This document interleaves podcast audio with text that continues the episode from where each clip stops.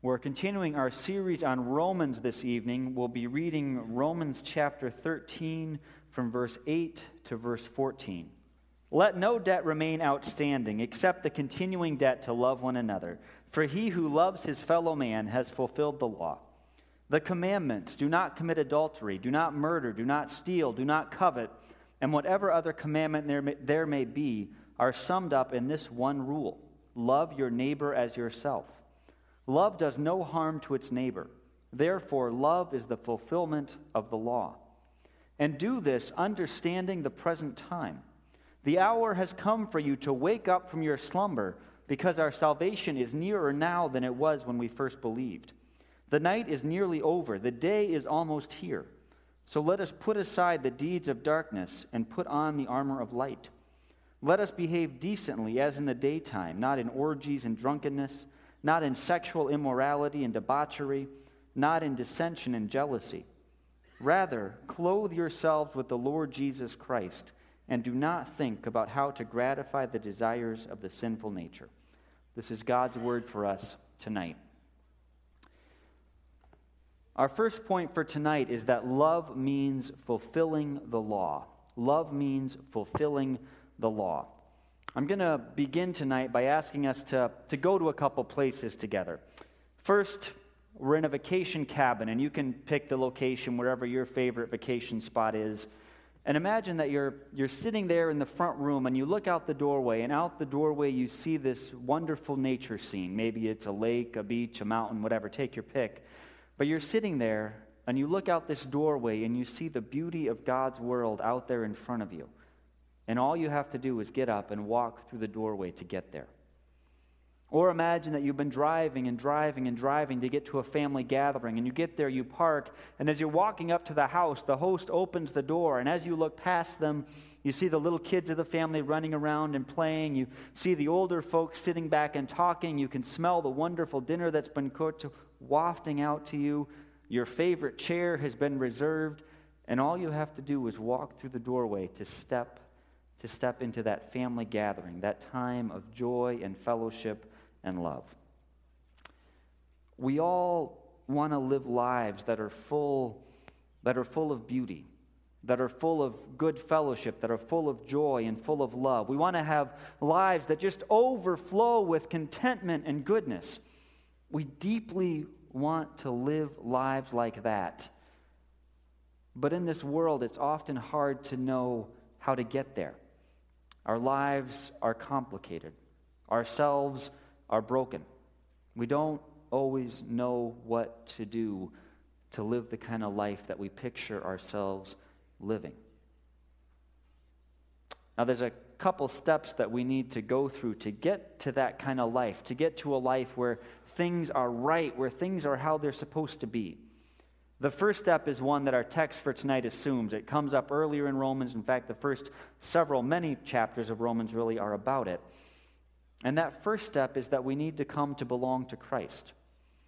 In order to live the kind of lives that we want to live, we need to belong to Jesus Christ. To really have the possibility of having a life that is right, we need to be forgiven our sins. We need to have our wrongdoing taken care of. But even once we belong to Jesus, even once that first step has been taken care of, sometimes we still don't quite know what to do to get to the kind of life we want to live. Sometimes in our lives as Christians, we still feel kind of stuck. We see the beauty we want to get to, but we don't know the way. It's like we're wandering around a building in the cold and we know that joy is waiting inside, but, but we can't find the doorway. We can't get in. We can't get at it it can be hard to know what specific steps to take to develop the kind of life that we want to live. And Romans, and really the whole Bible, tells us that the law and that following God's law is the way to that kind of life. Now, this isn't an intuitive point. We don't automatically go, oh, yes, yes, following God's law, that's what's going to get me the type of life that I want. That's, that's what leads to joy. That's not intuitive. But I think our text for tonight and the Bible as a whole are pretty clear that the way to get to the kind of life we want to live is through God's law. And this isn't through God's law, as in we have to perform and we have to do these certain things. We have to take this unpleasant prescription, but the results of it will be the kind of life that we want. No, the point is more that God's laws give us a description of what that life is really like. Fulfilling the law means living a life of perfect love. And a life of perfect love would look exactly like following God's law. In that sense, the law is a doorway that we step through in order to live the kind of life that we want to, in order to live the kind of life that God designed us to live. The law shows us how to live in love, and the law of love shows us a pattern for the type of life that we deeply, deeply want, and so often have such a hard time getting to. Romans here lists some commandments. It's a number of the Ten Commandments, actually. Don't commit adultery, don't murder, don't steal, don't covet. And each of those commandments is a doorway. They give us this little picture of what a life of love looks like. And they're, they're kind of the negative side of it. They're phrased negatively. Don't do this. But the flip side of each of them is a positive. It's a picture of how we would like life to be. Don't commit adultery. The plus side of that is honor honor your own commitments and honor the commitments and relationships of other people. And who doesn't want to live in a world full of healthy relationships? Don't murder, but do your best to care for other people around you. And who doesn't want to live in a world where everybody cares for everybody else and where all of us help each other? Don't steal, but be generous with what you have. And who doesn't want to live in a world full of generous people? Don't covet, but rejoice in what other people have and in the gifts that God has given them. And who doesn't want to live in a world where we together rejoice with all the good things that everybody has? We shouldn't get stuck doing just the minimum of the, minimum of the law, looking at the law as just a to do list, as this thing that we have to do because God somehow or other wants it. That'd be like getting to that doorway into joy and good fellowship and just standing in the doorway and not going any further and saying, Well, at least I got over the threshold. I did what I had to do. No. God's law invites us into a life of flourishing. And God's law gives us a picture of what that can look like when we step through that doorway.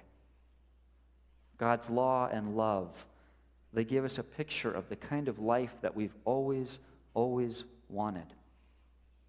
And the best possible life for all of us is summed up in those commands to love God and to love our neighbor. Love means fulfilling the law. And love also means turning away from the darkness. If we really love God and we really love others, we'll turn away from the darkness. Now, that seems obvious, but, but it's hard. It's hard. In part because really loving, really following the law, really turning away from the darkness means that our lives have to take a certain shape. This means that we can't, even if we love other people, we can't just let them do whatever they want. It often is the comfortable thing, it's the nice thing, it's the thing that feels good to let ourselves do whatever we want and to let other people do whatever they want. But that, in fact, is not the most helpful thing. A Fish Out of Water is a classic children's book. It, ends, it opens with a boy going to a pet store and he sees this aquarium and he wants this particular goldfish. So he tells Mr. Carp, the owner of this store, I want that goldfish, and I'm going to name him Otto. And Mr. Carp says, Okay, but let me give you a little bit of advice. Never feed him too much. Never feed him a lot. So much and no more, no more than a spot. So this boy takes Otto home and he feeds him for the first time and gives him just a spot of food. But Otto looks so sad and so hungry that the boy just takes the whole box of fish food and dumps it into his little fish bowl. And Otto eats it all, and then Otto starts to grow. And he grows and he grows, and he goes from this tiny little goldfish to a fish that hardly fits in the dish, So the boy takes him out and throws him in his mother's biggest vase, and Otto keeps growing and growing and growing, and he doesn't fit anymore. So the boy takes him out and he throws him in his mother's biggest pot, and, and he doesn't fit anymore. So the boy drags him up the stairs and throws him in the bathtub and fills the bathtub full of water. And Otto keeps growing and growing and growing, and he doesn't fit in the bathtub anymore. And the bathtub tips over, the bathroom door breaks open, and they all go sliding down to the cellar. And on the way, the boy grabs a phone and calls the police, and the police come and they help him drag Otto out of the cellar. And then they have to call the firefighters. And the firefighters load Otto up on their fire truck and they drive him to the community pool and they throw this huge fish in the pool. And he keeps growing and growing and growing and growing. And of course, no one is happy to have a giant goldfish in the community pool. They're all yelling at the boy, Get him out of here! And they don't know what to do. The fish is out of control. All the boy did was give that little sad, hungry fish what he wanted, and everything spiraled out of control from there. Now, we often think, and this is true for ourselves and also for the people around us, that, that just a little bit of indulgence won't hurt. That just giving people a little bit more of what they want won't necessarily hurt. Our culture, and often, you know, our intuitive sense, is that we should just let people do what they want. That the most loving thing is just telling everybody, do what feels good, do what you want to do. And that's comfortable and it's easy, but it's not really loving. Whenever we indulge darkness, it grows out of control. Darkness is never content to have just one little corner of our lives, but if we give it any room, it keeps growing and growing and growing and growing and it tries to take over everything. So, living in love means turning completely away from the darkness. It means laying aside the deeds of darkness. Romans, Romans 13 tells us the hour has come. The hour has come for us to wake up from slumber. The night is nearly over, and we're called to turn away from the darkness. Now, it's easy to point at other people and to say, oh, yes, yes, those other people need to turn away from what they do. But this text is about us. This text is about people in the church. This text is about believers. And it's calling us to turn away from deeds of darkness. If your drinking means that you're absent from your family or that you're unpleasant to be around, then you, you need to give it up. If you really love that, that ability to, to tell on people, to just put that little fact out there that makes them look bad and gives you that little rush of adrenaline. You're called to stop doing that. If you've been into risque websites or even outright porn, you're called to turn away from that. And we're called to turn away from the deeds of darkness and to come to hate them. Those things that we indulge in, those things that we think, oh, it'll be so fun just this one time, or, or I just do it a little bit, it's okay. No. We're called to hate the deeds of darkness. We are called to turn away from them completely, to give them no corner, no foothold, no hold at all on our lives. But the truth of the matter is that we can't do that. The truth is that none of us are capable of giving up all of those things that have their, have their fingers on our lives. If you've ever tried to give up a bad habit by sheer willpower, you've probably found it almost impossible. And in fact, often the way that people give up one bad habit is by developing another bad habit. And sometimes the second bad habit is worse than the first. When darkness gets into our lives, it is incredibly hard to get out. And in fact, we can't do it on our own. When we try to turn away from the darkness on our own, we end up feeling so, so hungry, so empty, so, so like we're missing out. But when we give into the darkness, we create monsters that grow out of our control. And the only way to get it fixed, the only way to get it fixed is to ask Jesus to come into our lives and to take those things away in a fish out of water, that little boy ends up calling Mr. Carp from the, from the poolside phone and saying, I, I fed Otto too much. And Mr. Carp replies, Oh dear, you fed him too much. I'll come. And he comes to the pool dressed up in a funny old swimsuit with a little black bag and random tools, and he doesn't say a word. He just jumps into the pool, and then all of a sudden, Otto starts shrinking, and he shrinks and shrinks and shrinks. And then after a while, Mr. Carp jumps back out, and Otto is back to his regular size and back to his fishbowl, and everything is right. This is a work of fiction, if you didn't catch on to that earlier. But Mr. Carp knows how to make everything right. And then he hands Otto back to the boy and says, Now, this time, don't feed him more than a little bit. Don't, don't do it again. But we need Jesus to come. We need Jesus to come and to fix the mess that we've gotten ourselves into. We need Jesus to work in us to take away the darkness that always spirals out of control when we're left to ourselves. Romans 13 tells us that we need to clothe ourselves with the Lord. Living in love means clothing ourselves in the Lord Jesus Christ. Living the right kind of life means following the pattern of Jesus. It means following the pattern of Jesus. And we can only follow the pattern of Jesus because Jesus has come down and he's delivered us. Jesus loved us so much that he came down and he dived into the depths of our sin and he went to work on us. Jesus loves us so much that he descended to the very bottom of the universe in order to bring us back up to be with him. Baptism, the sign and the seal that we, that we celebrated again tonight. The, ba- the water is put on us in baptism to remind us that we are buried with Christ. To remind us also that Christ has washed us clean. All the darkness in our lives, all the guilt, all the junk, Christ has made us clean. And the Holy Spirit is continuing to work in us to make us more and more conform to the pattern of Christ. And because God loves us so powerfully, and because He is at work in us, we can become more and more like Jesus. Jesus gives us new clothes so that we look more like Him. And the clothes that we wear, they say a lot actually about who we are and what we're up to. If you've ever been to a play, actors can change roles with just a change of costume. If you wear your work clothes or your workout clothes, you carry yourself differently.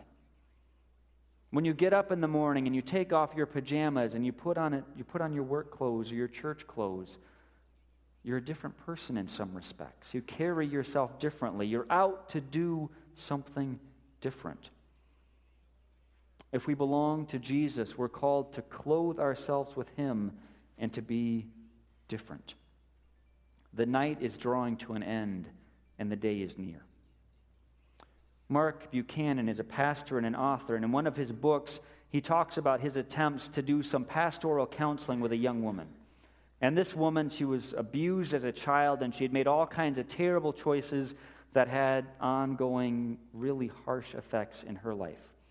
There's this long, long series of wrongs done to her and wrongs that she's done. And so, for a while, Pastor Mark digs with her back into her past, and they just keep coming up with more and more and more junk. Her past life was this well of never ending trouble, and as they dig into it, they just keep pulling up bucket after bucket after bucket of darkness. And after some time of this, Pastor Mark realizes they aren't, they aren't getting anywhere. And so he changes course. He stops he stops looking back with this woman into the darkness. He realizes that the past is beyond repair, at least, at least on his watch. He can't help what's back there. What's in the past is done, and it can't be undone. It's twisted, and it's dark, and it's broken, and he can't change it. But together with this young lady, he says, let's, let's not look there anymore. We've been there. It, let's not look there anymore. And so they turn from the darkness and they look toward the sun. Instead of focusing on the dark night of the past, they look toward the glorious day of Jesus Christ. And this young woman, with all her brokenness, with all the darkness in her past, with all that had gone wrong, still, when she put on Jesus Christ, her future became full of light. When she put on Jesus Christ, the new day came with light and with hope. And as he puts it in his book, her future in Christ was vast, unbroken, radiant. It was pure promise, a glory that would be revealed in her, a glory that far outweighed her light and momentary troubles.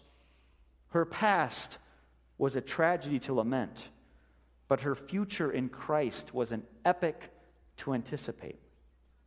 And so, all of us, we rise and we meet the day as it truly is a day that the Lord has made, a day to be glad in, a day to rejoice in, a day new with mercy and transformation. The Lord draws us into his light. Every single day, we draw closer to that day when the Lord will make all things right. The night is nearly over, the day is almost here. And so every morning we have the opportunity to get up, to lay aside the deeds of darkness again, and to clothe ourselves with the Lord Jesus Christ. So let's live in love. And love means fulfilling the law because the goal of the law is a life of perfect love of God and neighbor. And living in love means turning away from the darkness that bends and breaks and twists us. And love means putting on Jesus Christ and stepping out into the light. The day is almost here. Let's clothe ourselves in the Lord Jesus Christ and go out to live for him.